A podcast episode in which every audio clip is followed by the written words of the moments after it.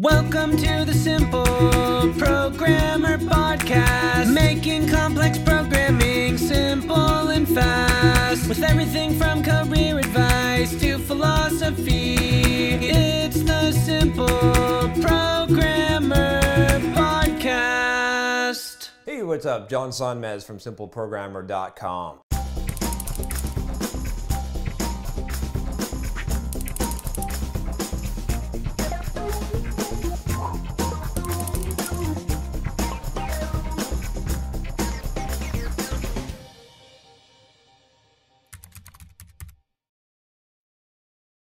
So I got this question. I've sort of answered a little bit uh, ab- about this before. I did. I think this video on like I hate web design or something like that. I, I hate web development. Why I hate web development. But uh, but I wanted to specifically answer this question. This uh, question came from come from uh, Michael, and he says, "Hi John, I do have one more question." He had already asked me a question, so you can ask me more than one question sometimes if you ask a good one. Uh, I'm not terrible at doing front end per se. I can implement an interactive single page application, but using a standard CSS framework like Bootstrap, and it will look good, but that's where it ends. Do you think anyone can get good at making things pretty, designer stuff? Is it always an acquired skill? Keep pumping those videos. Uh, kind regards, Fred. So his name is actually Fred. I don't know why I said Michael. It's Fred. So, uh, can you become good at design? Yes, you can become good at anything that you want to except being taller. That is the one skill that you cannot become good at is being taller. I've tried to become taller. I want to be like seven feet tall, but uh, but it's just not working. So uh, no, in all honesty, yeah, I, I, honestly believe that pretty much anything you can become good at. A lot of people say, well, you don't have the eye for it, you know, design eye, and they wear turtleneck shirts and and, and whatever, and they and they they have you know scraggly beards and, and, and nice thick glasses, but that doesn't make them special they, you can do that too if you can grow a beard. You could and you can buy the glasses, right? Like you could do that. You could wear really tight pants. Like you could do that. That's fine. You know, the thing is, what I'm saying is, just like you could change your physical appearance, it's, it's the same thing. In your brain, you can get an eye for design, right? You can get a, I'm not a designer. I'm not good at design, but I never devoted a whole lot of time to it. But I am good at drawing. I, I learned, taught myself how to draw, right? So I've got some, some, somewhat of that skill.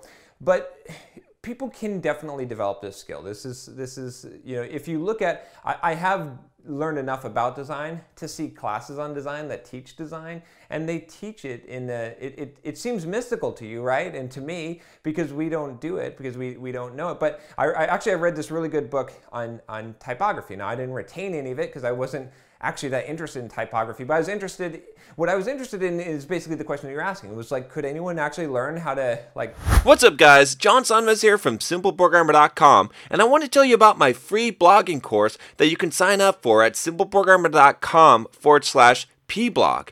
Now, this free blogging course is going to tell you how to create a blog to boost your career. It's something that you definitely don't want to miss.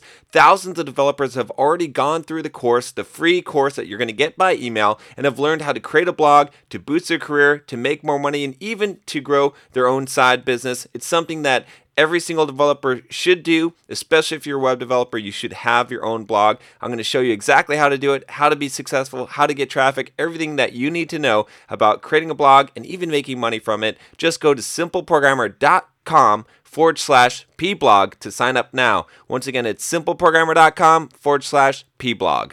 Do make things pretty with typography. And and there was this book, I can't remember the name of it now, but it, it laid it out for you, buddy. I mean, it totally laid it out. It, it told you like how to do the kerning and how you know different sizes of text and the fonts and how to space them on the page. And it gave you like these formula like breaking the page into thirds and stuff like that. And so and, and i'm sure that anyone who's done photography is probably similar is that you it, it there's there's a science i mean there's there's always i mean even in our profession right as a software developer when you write code there's a science to it right? There's also a, a, a creative aspect to it but everyone has creativity I don't know one non-creative person. I know some people who don't let their creative side out, but we've got it. But the, the combination, like the real masters, are the people that have the creative and, and they unleash that creative, but they also have the practical and the, the, knowledge of it. When you look at great painters, right? You look at Rembrandt, you look at Van Gogh. I, I, I went through uh, Van Gogh's museum. In fact, I, I, think I did a video about Van Gogh and Van Gogh's museum.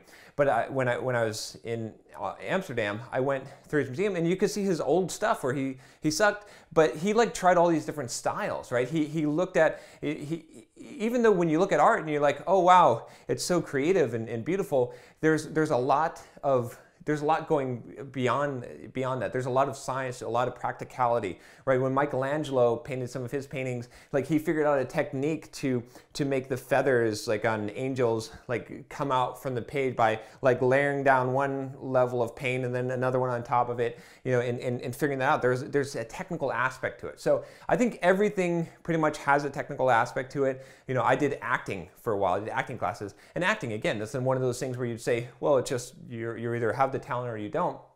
Not so true. There's a very technical aspect to acting, right? There's a lot of things to, to know and, and how to act and how to enunciate your voice and what to, you know, stage presence. There's a ton of stuff that's technical. There's that, there's, there's the creative aspect, but you got to combine it with the technical. So honestly, if you want to learn design, I, I totally think you can, but it's not something that you're just going to be like picking up like that. It's it's a devotion. So if you're willing to devote the time, I've always thought that you know if I continued down the road, if I didn't go and, and build Simple Programmer, I probably would have would have devoted some time and, and, and design because I always thought you know the most useful software developer is someone who can write out the code and has a really good eye for design. Those, those are like the magic unicorns. You can't find those people. And when you do, they're so valuable because they're awesome because they can build anything, right? And they can make it look good. Uh, so anyway, uh, great question. Thanks for asking that, Fred. Uh, really appreciate it. Uh, if you've got a question for me, email me at john at simpleprogrammer.com. And if you like this video, subscribe to the channel. Take care.